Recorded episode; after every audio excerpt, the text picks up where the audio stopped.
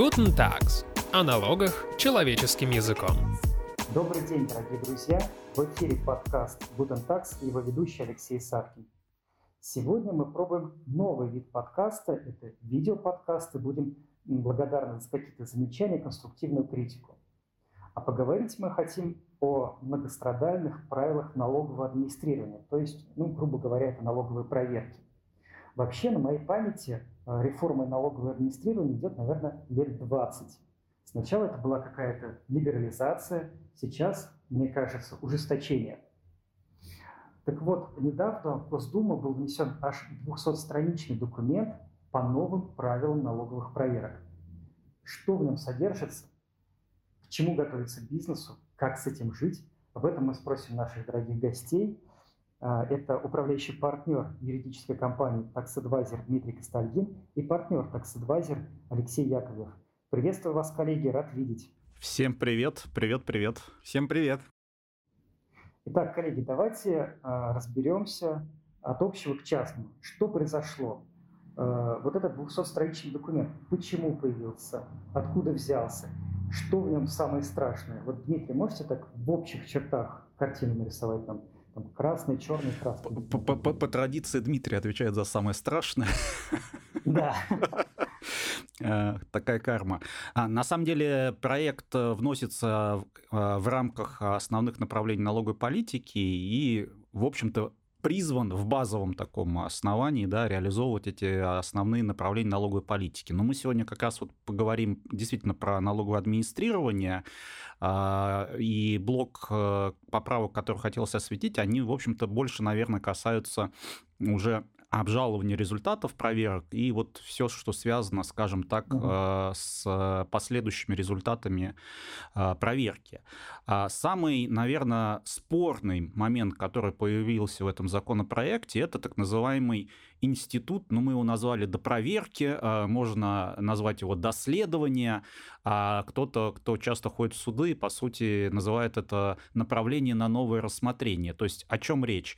А, предлагается наделить налоговый орган вышестоящий, что если налогоплательщик обжалует э, решение своей инспекции, то э, налоговый орган не просто решает вышестоящий отменить решение или отказать налогоплательщику, а у него появляется еще дополнительная опция.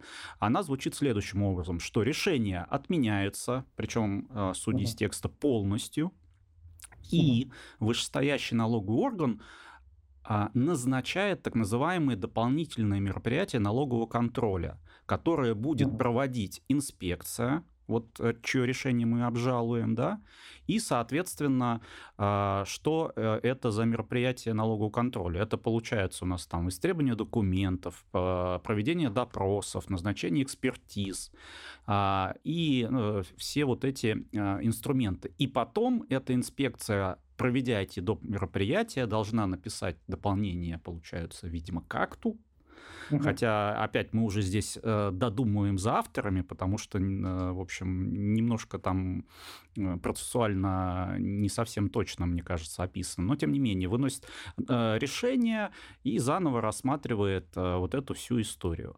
И, э... Подождите, а в чем, извините, а в чем логика? Вот не понравилось решение и та же самая инспекция приходит и делает еще одну налоговую проверку. Только от первой выдохнули. Ну, наверное, спросите, кому это нужно прежде всего, да? Кто заинтересован да, в, чем, в этом? Вот в чем логика, да. А логику приходится, скажем так, клещами выдирать, потому что ни в пояснительной записке, да, ни в самой норме никаких а, ограничителей, да, вот в, в каких случаях, для чего нужно применять именно такой порядок. Вот почему uh-huh. нужно назначить эти доп. мероприятия, да, а не полностью отменить решение, например. Ну, я предлагаю, коллеги, если честно, э, как бы отступить на шаг назад и вообще разобрать, а, что такое дополнительное мероприятие налогового контроля. А, они же сейчас в любом uh-huh. случае существуют, да, что это такое? Вот закончилась проверка, выездная или камеральная, налогоплательщика. Налогоплательщик получил акт проверки, где налоговая, по идее, должна зафиксировать нарушение и документально обосновать его. Налогоплательщик посмотрел, в чем его обвиняют в акте, написал возражение, сходил в инспекцию на рассмотрение этих возражений. И тут э, инспекция видит, что оказывается то, что она собрала, недостаточно для того, чтобы вынести решение о привлечении либо отказе в привлечении к ответственности. И у нее есть право назначить дополнительные мероприятия налогового контроля. И можно сказать, что на практике, вот мне кажется, последние года 3-4 все проверки, которые мы сопровождаем, и у коллег мы слышим примерно такую же, мне кажется, статистику. Почти каждое рассмотрение возражений заканчивается назначением дополнительных мероприятий налогового контроля. То есть это уже есть по факту? Э, во-первых, это есть по факту, и это право, а. оно на самом деле фактически э, реализуется в, ну, в большинстве э, спорных вопросов, э, в большинстве налоговых проверок. Ну, будем честны, да, он почему так широко используется, потому что это дает больше времени налоговому органу, скажем так, попроверять, потому что, в общем-то, это такой угу. придаток э, к проверке. Да, хотя, хотя по закону это не должно быть продолжением проверки, но по факту, угу. и, и даже очень часто так бывает, что акт пишется такой слабенький, ну, как бы никакой, а налогоплательщик угу. вынужден, но он же не знает, будут допы или нет, вот эти назначены, да? Налогоплательщик угу. пишет нормальные возражения, не прячет там э, козыреев каких-то там. Ну, это вообще такая тактика, так себе, честно говоря, в налоговых спорах э, выкладывает все аргументы. Налоговая видит, то есть ей же указали в возражениях на недостатки. Она говорит, ну окей, угу. пойдем доработаем. Куда мы пойдем? Спасибо, спасибо мы исправим. Спасибо, да. И, и, и, и, бывает, и бывают ситуации, когда там акт проверки, грубо говоря, 100 страниц. А по результатам доп. мероприятий, вот недавно у нас была ситуация, 170 страниц. Так вопрос, проверка-то когда на самом деле началась? То есть бывает ситуация, когда проверка, по сути, такая содержательная, нормальная, начинается на стадии дополнительных мероприятий налогового контроля. Коллеги, правильно я понимаю, что вот с этими дополнительными мероприятиями получается такая штука? Первое. Они делаются исключительно для удобства самих налоговиков. И второе, де-факто это уже было Просто это сейчас формализуется и прописывается а, ну, а, в а, законодательстве. Я бы вот так, конечно, однозначно не говорил, что это исключительно для удобства налоговиков, потому что есть ситуации, ага. мы сейчас я, я предлагаю их да, обсудить, когда, безусловно, назначение до, допов, оно во благо налогоплательщику. Поэтому да. здесь будем объективными. Тут, э, ну, угу. давайте сразу тогда их рассмотрим, да, то есть... Э, налогоплательщик, э, например, э, если мы берем самый такой, наверное, ходовой кейс, это та пресловутая налоговая реконструкция. То есть, когда налогоплательщик э, просит налоговый орган рассчитать налоги так, как если бы он, скажем так, не шалил и не нарушал. Да? А, вот. А, не всегда такой подход э, находит от, отклик у налоговиков, да, по разным причинам, но э, бывает, что налогоплательщик вот на возражение приносит кучу новых документов каких-то, которые, безусловно, налоговому органу, во-первых, надо проверить, потому что, э, к счастью или к сожалению, он не может поверить на слово, да, и для этого в том числе назначаются допы. Или наоборот, налогоплательщик говорит, ну да, вот мы покупали, не знаю, вот эти полуфабрикаты, мы понимаем, что вот производитель этот там завод, чугун строит дормаш какой-нибудь, да, поэтому истребуйте у этого завода а, информацию о ценах на эти полуфабрикаты и, соответственно, вот от этой цены там а, рассчитайте налоговые обязательства, потому что mm налогоплательщик такими полномочиями не обладает. Ну и, скажем, забегая вперед, да, вот опять же про основания, и что смущает, что норма никоим образом не ограничена. Как я понимаю, идея ФНС, когда они эту норму по крайней мере, а, не формулировали, а саму идею пытались да, сказать, что э, на практике налогоплательщик даже с апелляционной жалобой или даже с жалобой уже в центральный аппарат может прилож- приложить кучу документов. Да? И вот, э, э, так сказать, э, предлагают следующую историю, что ну а как мы эти документы проверим? Мы же должны какие-то мероприятия налогового контроля запустить, или наоборот налогоплательщик говорит, что там что-то нужно истребовать. И вот для этих целей а, нужен такой механизм, чтобы инспекция а, взяла эти документы, условно говоря, доисследовала, доистребовала. Но, опять же, в норме про это ничего не говорится, И вот Алексей совершенно верно упомянул, что вообще доп. мероприятия не нацелены на, скажем так, э, новые эпизоды. Да? У нас есть, э, правда, этот тезис э, больше в судебной практике, по сути, да, сформулированный в пленуме 57 Высшего арбитражного суда почти 10 лет назад, либо ровно 10 лет назад. 2013 да, года. Да, ровно 10 лет назад фактически. И э, вот хотелось бы тогда, если это мысль во благо да, налогоплательщика, тогда и сделать узким ее, наверное, применение логично. Да? Ну, тот самый принцип, который здесь, допустим, в уголовном праве, недопустимость э, поворота к худшему при обжаловании угу. э, там, приговора, например. Да? Ну да потому, что, да, потому что вот в этой ситуации э, э тут э, много таких интересных сюжетов. То есть если вот в такой формулировке оставлять, да, то э, рассмотрим ситуацию. У налогоплательщика в акте появилось 6 эпизодов. Он предоставил возражение, угу. и инспекция ознакомившись с ними, посчитала, что три эпизода действительно остаются за налогоплательщиком, она не права, а три эпизода, ну, все-таки надо платить. И налогоплательщик все-таки, например, решает, что даже по тем трем, ну, может быть, он не во всех трех уверен, но хотя бы там один-два, наверное, шансы есть. И обжалует вышестоящий налоговый орган. Вот из такой формулировки не хотелось бы прийти к ситуации, что вышестоящий налоговый орган отменяет все решение, а, э, так сказать, да, там все равно 6 эпизодов, как ни крути. И говорит, слушайте, ребята, а вот вы те три э, не дорасследовали, это, конечно, не новые эпизоды, но если вы вот пойдете туда-то, туда-то, то, может быть, вы даже и передумаете и примете решение не в пользу налогоплательщика. Вот то, что Алексей действительно сказал. То есть положение налогоплательщика ухудшится, да, и не хотелось бы, чтобы такой странный стимул в обжаловании был, да, антистимул получается. Да, причем, наверное, важно отметить, что уже была судебная практика, спор, споры, вернее, да, когда налогоплательщик на уровне, э, скажем так, ну то есть его, его родная инспекция, допустим, не подтвердила. Это дело компания «Аквамарин». Да, вот такое довольно редкое название. Значит, желающие могут поискать, там, погуглить это дело. Когда налогоплательщик камеральную проверку в своей инспекции прошел по НДС усп... э, не, э, неудачно, пошел в областное управление, областное управление – отменила решение инспекции, но плательщик получает возмещение, проходит какое-то угу. время X, начинается какое-то уголовное дело, какие-то, значит, э, вмешательства силовых структур, включается ФНС, отменяет решение областного управления, отказывает возмещение НДС и так далее и тому подобное. Самое есть, важное, без жалобы совершенно верно, без жалобы налогоплательщика. То есть, ага. и это дело проходит все инстанции, включая Верховный суд, и рассматривается вопрос, а разве так можно? Может ли а, федеральный налогослужащий, ну, ну неважно, любой вышестоящий налоговый орган, а, вернуться и пересмотреть решение нижестоящей инспекции без э, жалобы налогоплательщика. Верховный суд говорит, можно. Можно, угу. можно. Оказывается, можно. Вы, вы знаете, хотел за... Леш, сейчас задать пога... пога... погоди, да. а, да, да. чтобы мы от, аква... А, от аквамарина не отошли. Но при этом, что э, некий позитив в тексте коллегии Верховного суда по этому делу, они сроки. ограничили сроки. сроки. Причем срок ограничен тремя годами не с момента вынесения решения, а с момента окончания проверяемого периода.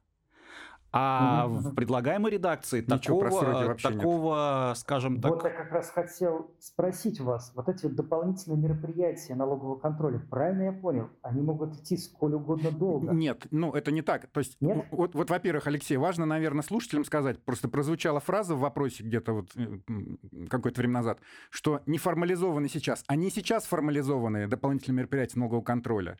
То есть это статья 101 налогового кодекса, пришли на возражение, угу. они могут быть назначены. Срок им дается месяц.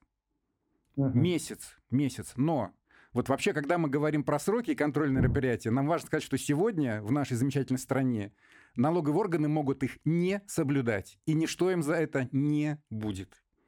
Они ни, никак не несут никаких неблагоприятных последствий в связи с этим. Так сформировалась судебная практика. И они в том числе не теряют и сроки взыскания, налоговой задолженности. И это еще одна проблема, а, потому что, э, ну, получается, что в принципе у нас налоговые органы не сильно, а, скажем так, по факту ограничены в процессуальных нарушениях, и им еще дается еще процессуальная возможность, да, вот зациклить вот эти доп. меры еще на, а, как бы, уже, уже на уровне рассмотрения жалобы в вышестоящем налоговом органе еще раз уйти на дополнительное мероприятие налогового контроля. Кстати, недавно дело попадалось, вот буквально вчера или позавчера, то есть, значит, закон вообще предусматривает на доп. меры месяц, и что это, ну, как бы, один комплекс мероприятий с одним потом оформляется дополнением. А вот в одном из кейсов четыре дополнения пишет налоговая, нарушает все сроки, угу. а потом еще и в акт вносит изменения. Но э, продолжая тему сроков, э, это важный момент, потому что вот это одно направление такое на допроверку, если мы э, соберем все сроки, э, и которые будет налоговый орган соблюдать, то это где-то добавляет mm-hmm. около пяти месяцев э, такой, такой регаты с налоговым органом, да, и это если только сроки будут соблюдаться, один круг. Да? То есть здесь э, норма в том числе, ну, по понятным, угу. с другой стороны, причинам не ограничена, а сколько таких кругов можно делать. То есть, в общем, э, как мы уже тут аналогии проводили, да, день сурка как-то немножечко вот... Э, про, Может, про, станет, статьявью, да, статьявью. А, вот, поэтому... Но, но угу. я, я бы еще добавил, а, вот мы возвращаясь к основаниям, для чего это придумали. То есть а, некий позитивный момент мы нащупали. С другой стороны, если мы дальше будем быстро дораб... ну, накидаем ситуации, когда это нужно, да, а, например, могут сказать, ну это в целях кон- за контроля за работой нижестоящей инспекции. Но отлично, но, во-первых, есть институт повторных налоговых проверок, который содержится в 89-й статье Кодекса. Там тоже, кстати, есть свои ограничения интересные. Напомню, что если вдруг, не дай бог, а, налоговый орган, нижестоящий с налогоплательщиком, сговор сошлись, и чтобы ему там хороший акт или хорошее решение вынесли, да, то при повторной проверке такому налогоплательщику грозят штрафы. Да? А обычному штрафы при повторной проверке запрещено начислять. То есть вот есть даже дополнительные гарантии. А если мы смотрим, что если инспекция нижестоящая, например, а, нарушила процедуру рассмотрения самой, самих материалов проверки, там, не позвала вовремя, ненадлежащим образом, то тогда тоже есть в кодексе уже механизм, что это вышестоящий орган рассматривает и как бы исправляет это нарушение. Поэтому вот больше всего смущает, что мега широкий э, выбор применения этой нормы, хотя со слов, так сказать, э, хотят именно узкое применение для улучшения, как бы повышения гарантий там э, налогоплательщика. налогоплательщика. Но опять же, э, здесь, мне да, кажется, да. не хватает вот такой еще истории, что э, вот если мы берем аналогию да, с направлением вниз судами, то, например, кассационная инстанция, она прям пишет что сделать, не в смысле, где поискать, да, а что... Какие недостатки устранить, э, какие недостатки устранить, на первом круге. Да, а само по себе назначение доп. мероприятия, оно как бы выглядит, ну, несколько иначе. То есть э, здесь такая шероховатость. И важно, что по этой норме уже э, высказалось э, правовое управление Государственной Думы, потому что законопроект внесенный, он э, э, рассматривается, они также э, пишут, что это излишнее обременение прав налогоплательщика вот такого рода механизм. Коллеги, я предлагаю э, оставить тему дополнительного налогового контроля и э, пойти по другим пунктам этого документа. Насколько я понимаю, там есть, кстати, и хорошие. Это упрощенный порядок подачи жалоб. Вот, Дмитрий, вы сетовали, что отвечаете только за плохое, а расскажите про хорошее, ну, если сможете. Если сможете. После всего вышесказанного переключиться на позитив. Посмотрим, переключайтесь. посмотрим, вытянет ли он, да. Да. А, ну, э, но это абсолютно новый механизм, получается. У нас э, такого порядка в истории, скажем так, я не припомню, по-моему, и не было у нас. Сразу с плюсов. А, в чем он упрощенный этот порядок? Потому что крайне короткий срок рассмотрения жалобы. Если у нас апелляционная угу. жалоба это минимум месяц, и на ее рассмотрение дается, то здесь дается 7 рабочих дней. То есть, э, очевидно, такая скорость, она будет подкупать многих налогоплательщиков, потому что есть э, достаточное количество ситуаций, когда ну, это важно. Э, например, не дай, э, не дай бог блокировка счета, и одно дело хотя бы за 7 дней понять, что с счетом будет в итоге, да, а, либо целый месяц ждать, что может, ну, какой-то там малый и даже средний бизнес на грань банкротства поставить, да, вот. А, но за счет сроков, как э, говорится, физику не обманешь, да, э, надо чем-то пожертвовать. А, в чем здесь, скажем так, в кавычках жертва? Чтобы такую скорость соблюдать, решили, что жалобу будет рассматривать именно тот налоговый орган, который нарушает. А, вот, у нас вот в арбитражном кодексе тоже отвод судьи э, рассматривает судья, которого сам, сам, на, себя, сам на себя... Решает, доверяет он сам себе да, или нет. Да, вот. И здесь налоговый орган, в общем-то, будет рассматривать. И поэтому здесь вот, ну, тяжело Э, гадать, да, как он на практике будет механизм, потому что, безусловно, есть некий конфликт интересов, как бы, да, какая мотивация у налогового органа э, исправлять э, там э, какие-то свои недочеты. Но э, из-за того, что э, в самом порядке э, вот такого упрощенного обжалования предусмотрено, что все равно все жалобы, их результаты рассмотрения направляются в вышестоящий налоговый орган для мониторинга, да, и, видимо, уже угу вышестоящие будут, скажем так, пытаться держать руку на пульсе. Поэтому, наверное, нужно следить э, будет за статистикой таких жалоб. Э, вот. Угу. Скажем так, что беспокоит, что это а, нагрузка на инспекцию. И не сказать, что они прям совсем без дела там сидят, будем честны, да. И вопрос, э, есть ли ресурсы у линейных инспекций да, для рассмотрения mm-hmm. тако, такого рода жалоб. Или опять действительно вот э, превратиться в то, что 7 дней это номинальный срок заявленный, а по факту будет тот же месяц. И, э, безусловно, по устоявшейся традиции нарушение этого 7-дневного срока никаких последствий негативных для налогового органа не влечет. Угу. Дмитрий, спасибо. У вас замечательно получилось про, про хорошее. Мне кажется... А, но насколько... Да, Алексей. Э, мне кажется, говоря про этот законопроект, важно еще обратить внимание на еще одно изменение. А, у нас, э, по всей видимости, доживает э, может, вернее, закончится эпоха, когда налогоплательщики могли защищать свои права не только обжалуя ненормативные акты действия или бездействия налоговых органов, но и заявляя требования имущественного характера об обязании возвратить, например, налог. Это чем, чем, было, чем было хорошо значит, это, этот вариант? То есть, если закончилась проверка, вынесено решение, оно вступило в силу, то у налогоплательщика три месяца на то, чтобы обжаловать его в арбитражный суд. И да. бывают разные ситуации. Бывает, налогоплательщик перспектив не видит, бывает ну, головотяпство, что называется, ну, разные ну, причины. или начальство долго согласовывает. Начальство долго согласовывает. Три месяца утрачивается. Угу. А, долгое время налогоплательщики могли в такой ситуации подать требования имущественного характера, обязать налоги уплачены по такому неправомерному решению.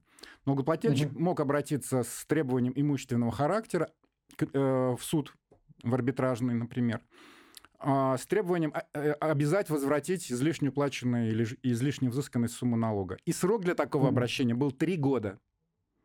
И, конечно, угу. такая вариативность в правах налогоплательщиков, она не очень нравилась э, налоговым органам. И поэтому вокруг этого права очень долго сгущались тучи. И вот этот законопроект, который мы обсуждаем, он содержит норму, которая прямо говорит, что с требованиями имущественного характера можно обращаться только в том случае, если до этого были обжалованы ненормативные акты действия или бездействия налогового органа.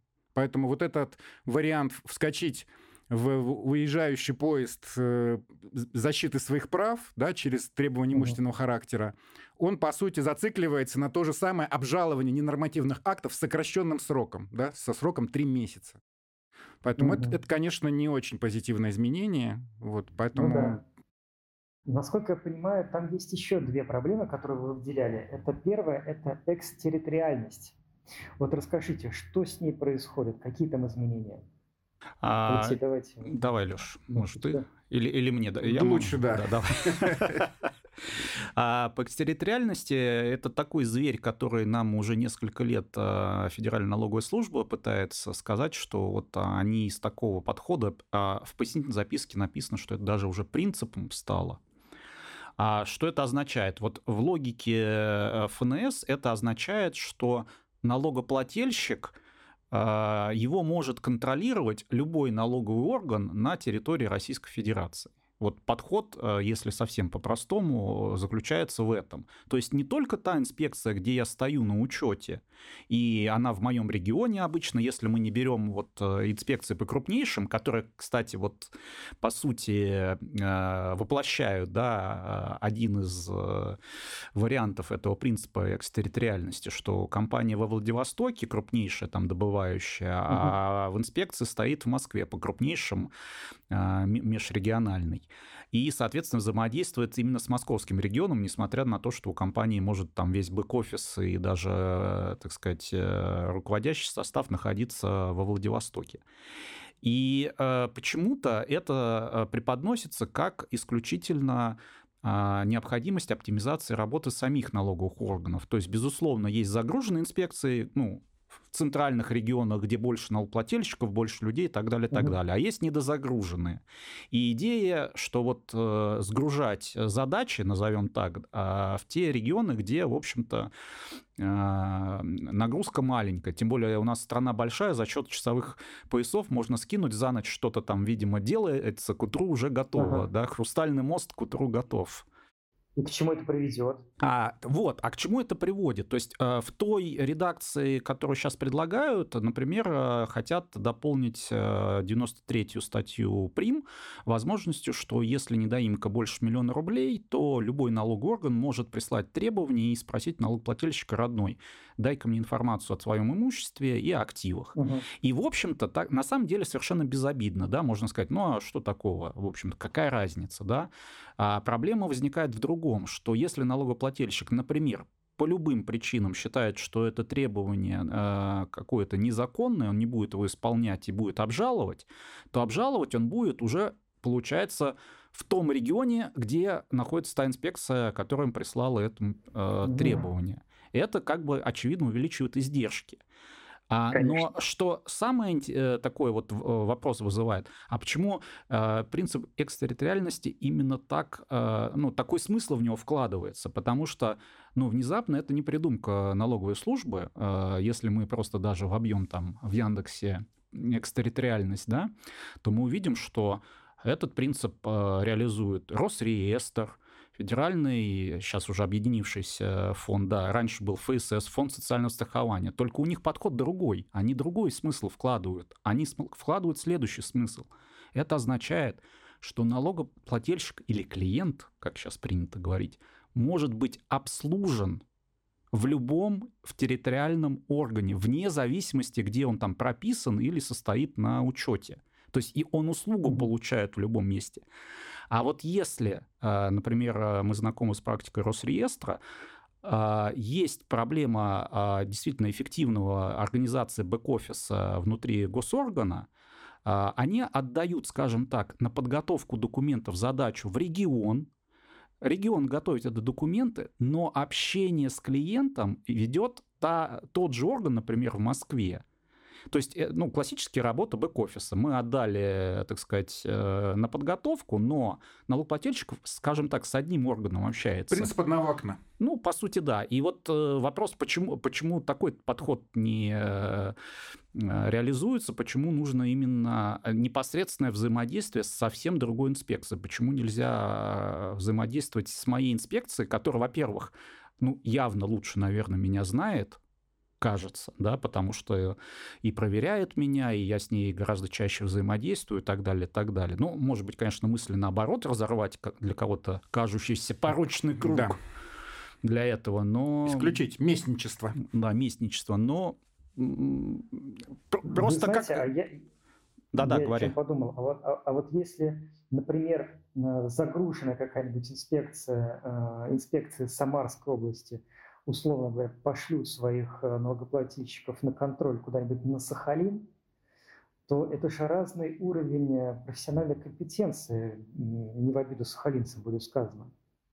Чего они там напроверяют? Пока по проверкам еще до такого, ну, там близки к этому, да, и, видимо, это хочется сделать, потому что есть центры компетенции открывают, так называемые. Извините, хочется пошутить, вот для этого можно вернуть на доп. мероприятия при апелляционной жалобе вышестоящий налоговый орган.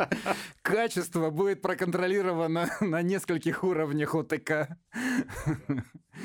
Ну, а, опять же, вот э, э, базовый риторический вопрос, да, э, безусловно, нужно эффективность повышать внутреннюю. Вопрос только, почему за счет неудобства другой стороны, если кажется, угу. на столе ви- видны варианты, как можно попытаться это иначе организовать. Тем более у нас Конституционный суд, в общем-то, неоднократно говорил, что ограничивать права э, налогоплательщиков исключительно основываясь на рациональной организации работы госоргана, это как бы неправильно. Да, и тем более в судебной практике у нас же уже тоже стал таким хочется сказать, не, не мемом, конечно, да, но слоган, что налоговые органы — это единая централизованная система, да, и по идее, ну, все больше и больше же идет к тому, что а, идет централизация информационных всех э, ресурсов, которыми пользуются налоговые органы, поэтому ну, действительно не должно быть тогда и для налогоплательщика принципиально, в какой налоговый орган а, отправить ответ или, да, вот идти ну, общаться. Ну, да, то есть, условно говоря, была, например, идея когда-то в ФНС, что можно сдавать декларации в любой налоговый орган. Угу. Вот, ну, классная идея, но, по-моему, она до сих пор не реализована. А, Поэтому... И здесь же еще важно, чтобы дублирования не было, да, потому что как бы не получилось, что одна налоговая спросит а, об, об, об этом вопросе, другая налоговая спросит. По документам есть в законе ограничения, что если какой-то документ представлен а, любой налоговой инспекции, да, то повторно можно его уже не предоставлять. Главное, чтобы у вас было подтверждение, что вы уже договор X от такой-то даты один раз отправляли в какую-либо налоговую инспекцию. Вот, может быть, и с такого рода налоговым контролем тоже бы неплохо такой принцип закрепить, чтобы не, был, не ну, допускать да. дублирования. Да. Коллеги, и еще один вопрос давайте разберем. Это положение, которое позволяет налоговикам пересылать запрос в другие ведомства. То есть вот им пришла жалоба на неправильно начисленный транспортный налог за автомобиль, которого уже у налогоплательщика и нет вообще. Они раз и переслали в ГИБДД. На мой взгляд, это хорошо. А вот на ваш, Алексей, как вы считаете? Ну, все-таки смотрите, э, если начислен налог неправомерно налогоплательщику, то права нарушены именно налогом начисленным неправомерно. И, конечно, надо да. взаимодействовать с налоговым органом, потому что он просит эту сумму. Он просит, и он должен Соответственно, если нет оснований начислять такую сумму, а, ну, разбираться. Но э, транспортное средство. Я, мы не можем судиться за налоги с ГИБДД. Мы не можем судиться по земельному налогу с органами там, по землеустройству, или кто там кадастровый учет ведет, который не вовремя отправил инспекции какие-то сведения, и потом эта сумма попала в сообщение об уплате земельного налога. Угу наши права, и взыскивать будет потом налоговая этот земельный налог, если что, если мы его не будем платить. То есть для налогоплательщика, ну то есть, грубо говоря, есть скажем так, поставщики комплектующих в инспекцию, а продукт конечный под названием сумма налога налогоплательщику выдают именно налоговая. Поэтому так странно... Оцените, пожалуйста, вот это вот новшество. Это полезно, не полезно. Ну, здесь, мне очень, кажется... Очень странное. По крайней мере, оно точно вызывает вопросы. Опять же, никто, я mm-hmm. думаю, не подумал о том, а что с правами налогоплательщиков, как быть в этом случае, как, как обеспечить их соблюдение. Вот. И, то есть, другое дело, что если налогоплательщик обращается по вопросу, который не является вопросом налогового контроля, ну, не знаю, что это может быть, как, правда. У меня, у меня, у меня есть, коллеги, вам пару реальных примеров. Да, буквально, да, буквально вчера, так сказать, с оказии, когда на возражениях был в налоговом органе, спросил, говорю, вот такая интересная норма, вам действительно пишут э, жалобы, что отключили горячую воду и не включили. Э, и вы будете смеяться, таки пишут. А пишут, э, пишут примерно такие, такого рода жалобы. Знаете, я оплатил э, некий э, марафон э, ловли денежного потока за 200 тысяч. Они вообще полную фигню там рассказали, э, деньги не возвращают, срочно назначьте им выездную налоговую проверку. А, а поскольку... может быть, вот и назначили поэтому. Э, да, да, да, может быть, и назначили, да, но э, э, налог, налоговики, они тоже связаны еще с законом об обращении граждан, то есть они реально даже на такое обязаны а, что-то ответить, причем как-то условно по существу, да? То есть, э, и э, такой поток есть, или там купил телефон, а, там под экраном какой-то песок, вот, то есть боль человека, да, немедленно выездную налоговую проверку, немедленно. Не запускается личный Поэтому как бы вот, э, мне кажется, целый мир для нас, может быть, открылся, что там. Поэтому... Ну, понятно, для таких случаев, а, конечно, ок, ну, нет, нет вопросов. Да. да. А, а вот э, с ГИБДД, и, кстати, а, яркий пример прошлой недели у нас э, в Верховном суде коллегия интересный спор рассматривал по фирме Пантан. Там прям классическая ситуация. А, здания компании незаконно внесли в список э, э, офисных зданий, которые по кадастровой стоимости, mm-hmm. да, налогоплательщик это успешно оспорил, и потом пытался проценты за излишне взысканный налог. И все суды ему отказывали, говорили, говорили ну, налоговый орган не виноват это же не он включил вас, а вот соответствующий орган, поэтому вины на, него, на нем нету, и поэтому проценты не положены. А вот как раз Верховный суд, в общем-то, говорит как бы стоп, все-таки это у нас органы тоже исполнительной власти, они не то чтобы едины, но все равно это исполнительная власть, да, и, скажем так, косякнули в цепочке органов, и поэтому ссылаться, что один цеп... то есть э, не тот орган отвечает, кто косякнул, вы уж тогда между сами разберитесь. То есть э, плохую оценку в, в этом кейсе кому поставить, налоговый, да, или комиссии, которая включила, включила здание э, в разряд офисных. Это мне что-то напомнило mm-hmm. эта ситуация с э, техническими компаниями, когда приходит к налогоплательщику, который купил, да, и у них что-то вычеты заявил, и он говорит, так это же не я. Ему говорят, не-не-не, ты же налогоплательщик, с тобой разбираемся. В общем, Хотелось бы такого же принципа, наверное, вот и ну, то есть, э, стороны налоговой Да, инспекции. если гражданин реально ошибся, то, конечно, это такой более улучшенный сервис, потому что действительно граждане не совсем понимают, э, куда писать. Чем занимается. Ну да, да чем налоговый орган занимается, и поэтому, да, перенаправлять вполне разумно. Но опять же, вот, э, может быть, ее как-то более четко прописать, тогда будет всем понятно. Коллеги, очень хочется по традиции попытаться завершить на позитиве. И вот, насколько я понимаю из всего, что мы проговорили, есть какие-то вещи, которые не обрадуют налогоплательщиков, мягко говоря, но есть какие-то и достаточно разумные поправки. А, правильно понимаю, что не только, не только плохое в этом 200-страничном документе, есть что-то позитивное, есть какое-то позитивное движение в сфере вот, налогового администрирования? Ну, Надежда... Или, или я себя обманываю? Надежда умирает, что называется, последний. Но, безусловно, э, в части упрощенного порядка есть надежда, что он как-то может быть более будет эффективно и быстро решать проблемы налогоплательщиков, потому что, в общем-то, эту проблему поднимали еще, когда вводили досудебный порядок. Говорили, что есть разные ситуации, которые требуют быстрого разрешения споров. У нас даже угу. а, по аналогии а, в арбитражном процессе да, а, споры, связанные там, с привлечением адми... к административной ответственности, да, они в более а, быстрые сроки рассматриваются и более короткие сроки там, на то же обжалование да, налогоплательщиками, например. Поэтому, ну, хочется надеяться, что этот механизм э, все-таки эффективно поможет взаимодействовать, да, и, может быть, подсвечивать быстрее налоговикам какие-то вот э, точки, где набухают такой угу, системный конфликт, скажем так. Ну, я бы еще выделил изменения, которые ну, такие пограничные с, с режимом единого налогового счета, единого налогового платежа. Это уточнение ситуации, когда есть э, уклонение в крупном, особо крупном размере, э, и то есть э, уголовное преследование. И э, по нашему уголовному кодексу можно как сказать, прекратить его в том случае, если налогоплательщик и либо любое лицо там за него гасит недоимку штрафы пени. И в режиме единого налогового счета было непонятно, как это сделать, потому что в общем котле этого, значит, э, инструмента эти суммы могли просто потеряться.